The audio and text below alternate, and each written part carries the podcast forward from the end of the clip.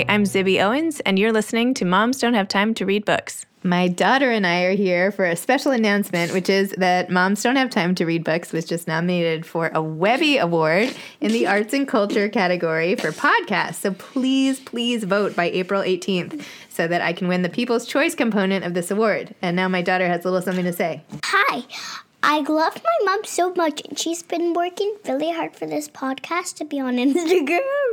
and I also want you to know that I love her. So please, please, please vote for Zibby. Oh, that's right. This is Moms Don't Have Time to Read Books, and I love my mom so much. Please vote for Zibby Owens Webby Awards. The website is vote.webbyawards.com. Today's episode has been sponsored by Serial Box. Serial Box delivers addictive book content in short listen or read installments designed to fit into today's fast paced mobile lifestyle. Switch between listening and reading with a single click, picking up right where you left off. Learn more at serialbox.com. S E R I A L B O X.com. Today, I'm interviewing Jennifer Robson, who is the best selling author of five novels set during and after the two world wars, including Somewhere in France and Goodnight from London. Her fifth novel, The Gown, a novel of the royal wedding, came out December 31st, 2018. A graduate of King's University College at Western University, Jennifer got her doctorate in British Economic and Social History from St. Antony's College at the University of Oxford. A former editor, she currently lives in Toronto, Canada, with her husband and children. Thank you so much for coming on Moms Don't Have Time to Read Books. I'm thrilled to be interviewing you today. Hi, Zibby. so, Jennifer, could you please tell listeners what The Gown is about? So, The Gown is about what happened to the people of Britain, generally speaking, after the end of, of the war, the Second World War. Where I started, I, I was really interested in finding out what happened the day after VE Day. Uh, and because my previous book, Goodnight from London, ends on VE Day. And I wanted to know when everyone woke up the next morning uh, with a terrible hangover, of course, and and and uh, you know had had the mess to clean up uh, of you know just think of what a mess Trafalgar Square was the next day, and and kind of the the dust cleared and people were able to think of what lay ahead. What were they imagining? And I, I think they were probably imagining that life would get better, that the bombs wouldn't be falling on that soldiers you know they wouldn't be learning of, of their loved ones in service being killed or, or wounded. And that in, indeed stopped. But in every other respect life continued on as it had done during the war. And in many respects actually it got worse in terms of the daily hardships the rationing the shortages the queuing up for things the lack of housing. Everything was very very difficult. And so I wanted to write a book about that period, but I also knew that would be a pretty grim book to read 400 pages of misery and, and, and woe. and so I was looking for a counterpoint, and the counterpoint I found was in this great glittering event towards the end of 1947 when Princess Elizabeth, the heir to the throne, married this very, very dashing and handsome young naval officer who was a distant cousin of hers, uh, Philip Mountbatten. And 72 years later, they're still married. Uh, and I wanted to set the book in the world of the royal wedding, but not from the point of view of the queen herself, or, uh, or as she was then the princess, but from the people, the point of view of the people who are behind the scenes because you know i think we all love stories that are set behind the scenes or you know the the upstairs downstairs aspect to there's the the people in the aristocracy or in royal families but but who are the people that we never see who, who the servants who take care of them the people whose work makes their lives unfold as if they're on oiled casters really and so I wanted to look at who the people were behind the scenes of the royal wedding. And of course, the one aspect of royal weddings that I think we all, then and now, get really obsessed over is the gown that the bride wears. And I knew that it had been designed by Norman Hartnell, but I didn't know anything about the women who actually made it. And when I started looking, that's when I discovered there was this whole kind of hidden anonymous world of the seamstresses and embroiderers that their stories had never been told. And that's where I knew I found my book. So my book is about two women who are fictitious in that you know, I, I didn't want to appropriate the stories of, of real women who'd worked at Hartnell. And besides, when I make people up, I can do anything I want to them. I have Anne Hughes, who's a young British woman from a working class background who was apprenticed at age 14 to Norman Hartnell's embroidery studio and who more than, you know, almost 15 years later is still working for Norman Hartnell and has risen to become one of the most senior embroiderers in the atelier. And she becomes friends with a, a young expatriate French woman, Miriam Dassin, who has escaped the Holocaust. Uh, we know this very early on, and who's trying to make her way in post war Britain. She has come to Britain because she no longer feels safe in France. Her entire family was murdered at, at Auschwitz, and she's trying to make a new start. And Anne, in her own way, is also struggling because her entire family has been lost to her. Her parents died before the war, her brother was killed in the Blitz, and she really has no one left. And so they strike up a friendship. They end up living together, sharing a very modest little council house in Essex and traveling into London every day. And they are given the task of embroidering the princess's wedding gown. And it's as their stories unfold, uh, we see the construction of the gown, but also the development of their relationship and how work on the gown affects their lives in a really profound way. And it really changes the course of their lives. And then uh, the scenes in 1947 are, are, woven through with scenes from more or less the present day, from 2016, when a young woman called Heather McKenzie, who's Canadian, I finally put a Canadian, um, and Heather has been, her grandmother has passed away. Her, and her grandmother she was very very close with and but didn't really know a lot about in the way that and i even think with my own grandparents how much do i actually know of their lives before you know I was alive and was aware of them as people. And it's really a mystery and I think that's true of our parents as well often. And and so Heather knows very little about her grandmother and is very surprised when she's left a box of eh, these exquisite embroideries of beautiful flowers that are embroidered with pearls and little what looks like little diamond chips and she's a journalist so she starts investigating and she realizes that these flowers are identical to the ones that decorate uh, the Queen's wedding gown. And so her interest is piqued, and that sends her to London in a search for answers about not only the embroideries, but her grandmother. And so, with that, I don't want to give too much away, but that's the kind of the uh, broadly speaking, the introduction I guess I can give to the book. And and what it is is my way of of taking. You know, I, I consider myself a failed academic in that I trained to become a university professor but never taught, and so but I still have this lurking desire to to tell people about the social history, the material history that interests me, and so I sneak it into my books and then uh, put a nice candy coating of you know royal wedding on top uh, to make the the social history a little more palatable, I suppose. I am not sure I can allow you to call yourself a failure in any context. so you're you're gonna have to retract that part of what you just said. But I did a speaking engagement the other week, and and one of the other people speaking there is an amazing historian called Cecil Foster, and he said I should really think of myself as a liberated academic in that I get to do all the fun stuff, and I still get to talk to people. I wouldn't say I have students as such, but but I feel I get to do a little bit of teaching. But I've none of the committee work. I, I don't have the. There's a pressure to publish, but but it's a good kind of pressure. I don't have to worry about losing tenure if I don't get a book out on time.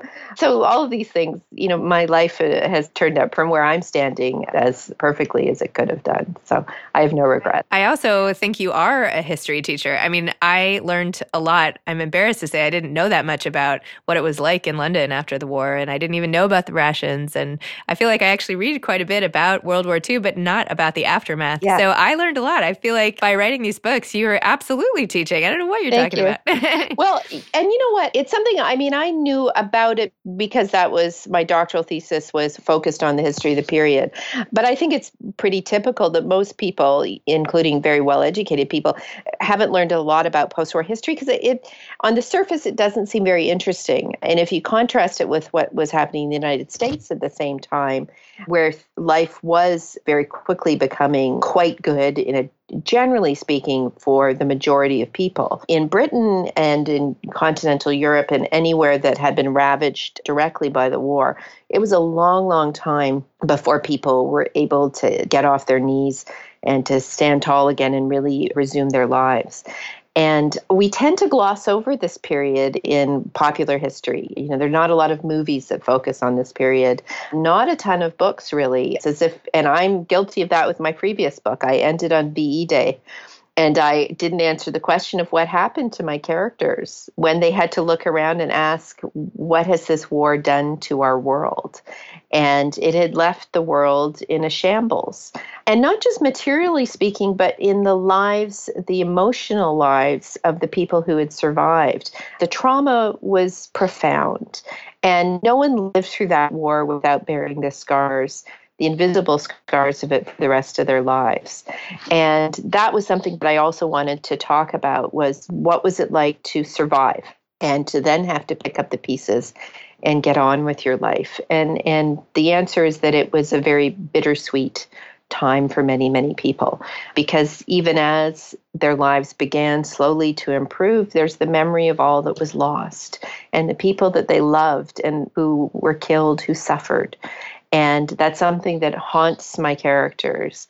And so i wouldn't say the gown is a sad book it, far from it but i certainly encourage people to think about the cost of war and what it does to people and how it lingers long after you know the the celebrations for victory are over. So your love of history is it the stories or is it the like because you're obviously a great storyteller. So i'm just wondering mm. have you always been interested in writing? Have you always been interested in history or is it just the combination of where great stories come from? That's a good question. I mean i for the longest time i never considered writing fiction. I always assumed i would write nonfiction. I worked as an editor for many years helping other people with their writing and it was really only once I was at home with my little ones. And when I say little ones, it was a newborn baby and a two year old.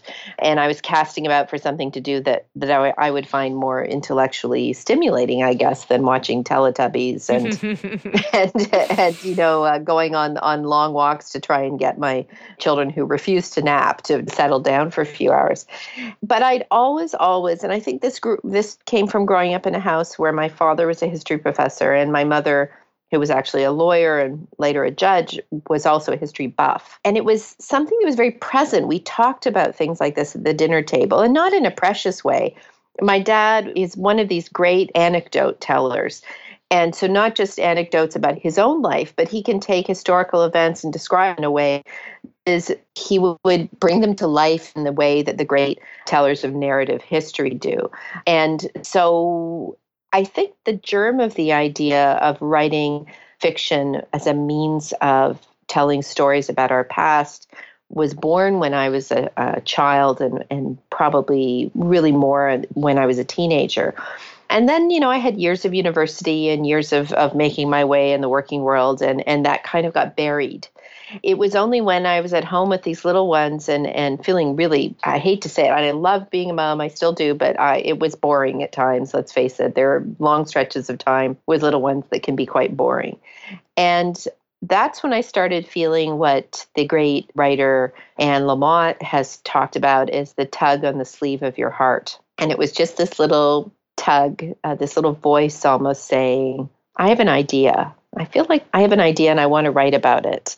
And the idea was to tell the story of one woman's experience of the First World War, but from her point of view, not the point of view of a man. So many, and this is 10 years ago, so many of the books that I'd read about the First World War were uniquely from the male point of view and they were interesting and some of the books that i cherished. They were really great monumental works of fiction like you know the the regeneration trilogy by pat barker. But i wanted to know what it was like to be a woman at that time.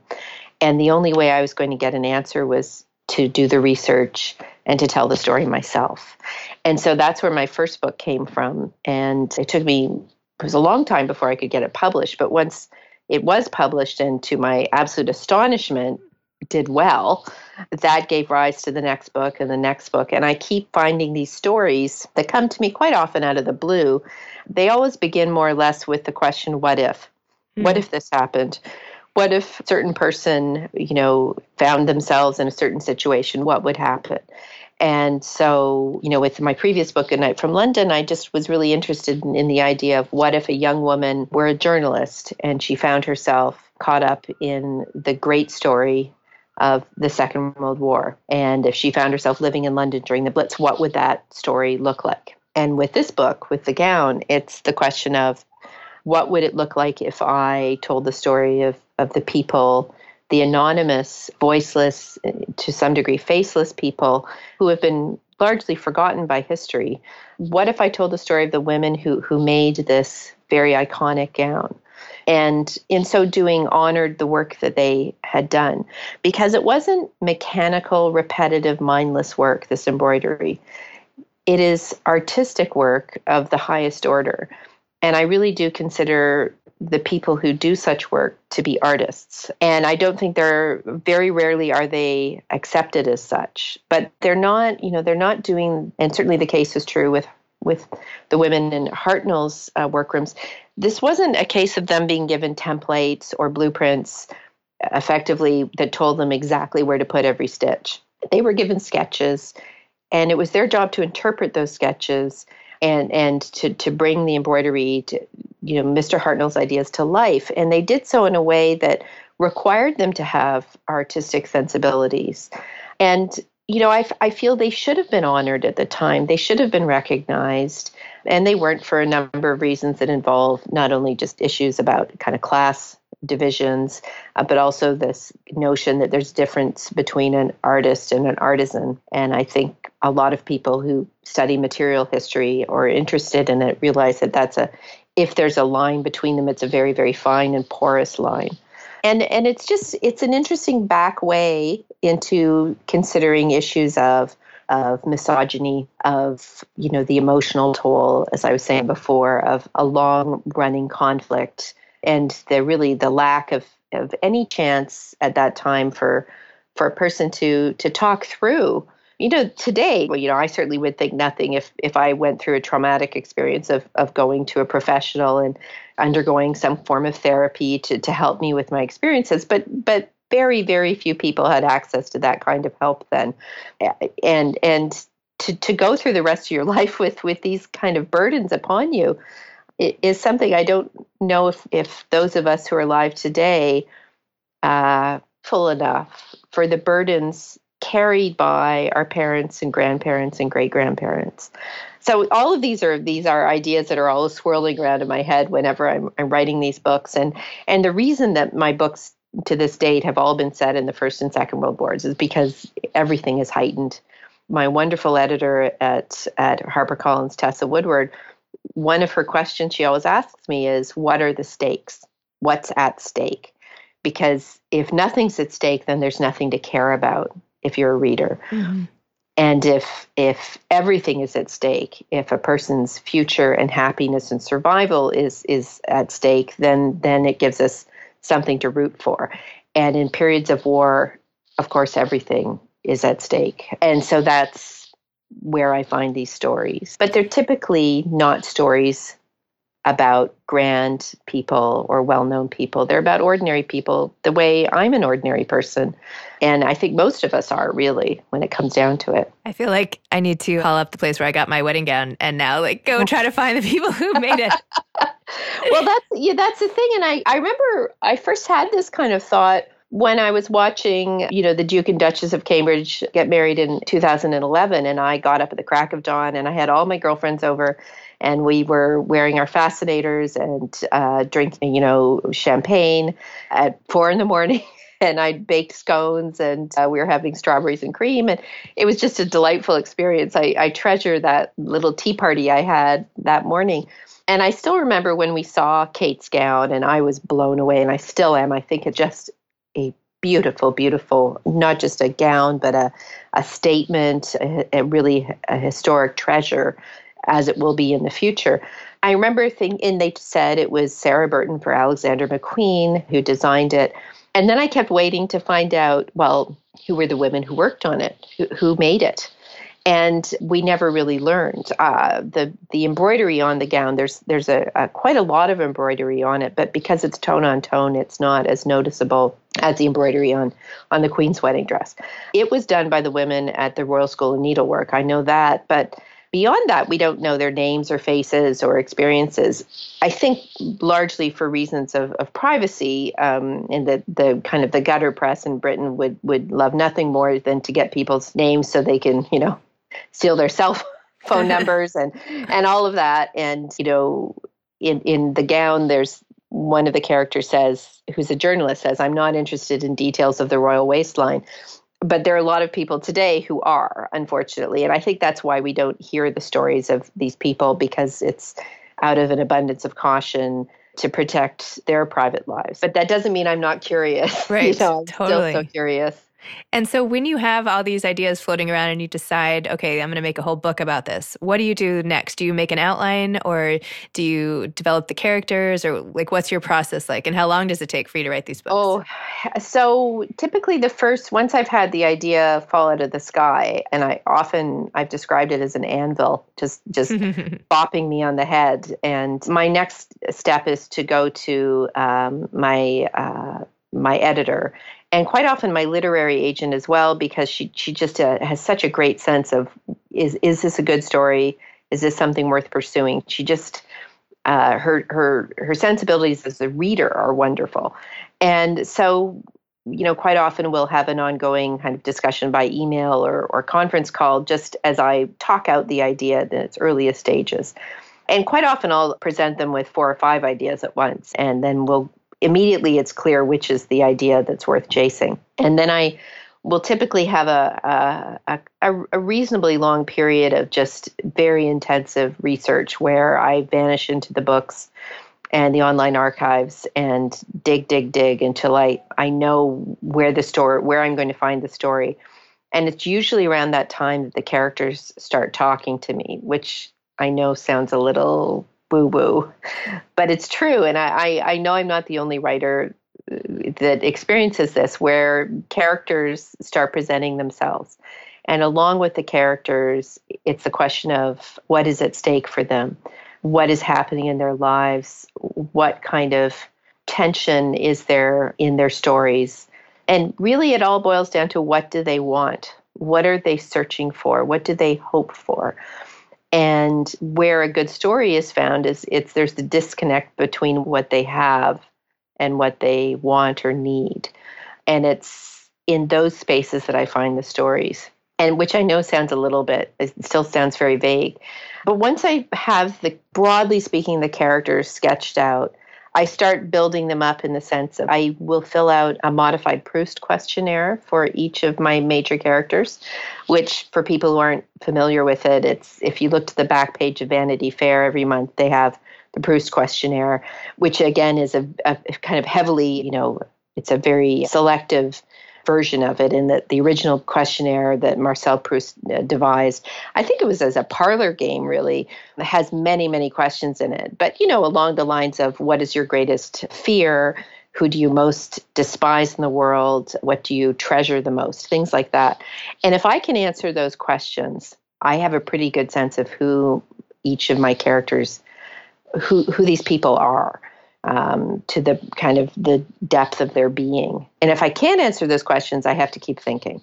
And then again, roughly at the same time, I start building an outline. I have to work with an outline. I can't be one of these the fly by the seat of your pants writers. I've tried it, it doesn't work because underpinning everything is the scaffolding of the history, the known history. So I already have, even before I start, more or less there's an outline in the sense that it, you know over the given period where the book takes place there are known events to which i have to conform. And then i build my book around those known events. So in a way the history is the foundation and my my books are built upon it. And it's by the time i start writing in sense of the creative writing that actually starts looking like a book i will have been working on the book for something like six to eight months and then probably about the same amount of time goes into writing it.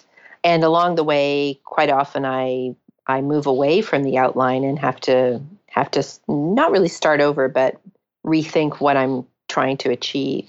And, and the whole time, I should add that I'm constantly going back to my editor for, for feedback and guidance because ultimately, she is going to, she has and she will work on many more books than I will ever write myself. So she knows she knows so much more about the process of writing a book than I do. I've only written 5 books. She's worked on hundreds of books. She really knows her stuff and I'm always surprised when people say oh they don't work closely with their editor or they you know they don't have a close relationship with their editor because I think well then how do you do it? I really, uh, you know, I I find her advice extraordinarily useful, and um, and so it's in some ways the you know books are a collaborative effort in that you can't sit in a closet and write a book from start to finish by yourself and hope to write a book that's as good as it could be. And so yeah that roughly speaking that's the very and i you know it sounds kind of it's all over the place and i wish i could say i have a scientific method it's for fine. no no and every book it changes a little bit and the book i'm working on now is still i'm at the stage where i'm so excited about it i can barely even breathe and i'm almost i can't even talk about it because i'm so worried the ideas are going to vanish before i can extract them from my brain and in some ways, that's almost the best part of the whole process. Uh, do you have any parting advice to aspiring writers? I know we're almost out of time. So, oh, you know, it's the basic advice, which is put your bum in the chair and start writing. I see a lot of writers, you know, I don't want to say that I disagree with them. I just worry about how much time they have in a day, which is the same amount of time I have in a day, and we all have the same amount of time. And I think if you spend too much of it on social media, talking about writing, you know, discussing writing with other people, you know, snapshotting your life and what you're doing, you're not actually writing a book. You're writing about writing a book, but you're not doing the work of writing a book. And it's very tempting, it's very easy to slide into that. And I have been guilty of it so many times. But ultimately, at the end of the day, the only way you're going to write a book is by putting your bum in the chair or wherever you like to work and turning off everything and just listening to the words in your head and remove you know extracting them from your head and putting them down on paper or on the screen and it's it's a pretty lonely job at those times and the only consolation is that the characters you're creating are standing alongside you every step of the way. Ah, that's beautiful. Well, thank you so much for coming on Moms Don't Have Time to Read Books. I really appreciate it. Well, it's a real honor to join you. Thank you so much for inviting me. Of course. Thank you. All right, take care. Thanks. Bye. Bye. Today's episode was sponsored by Serial Box, S C R I A L B O X.com, serialbox.com, delivering addictive book content in short listen or read installments. Thanks to Ryan and Steve at Texture Sound for the audio editing and mixing. Thanks for listening to Moms Don't Have Time to Read Books.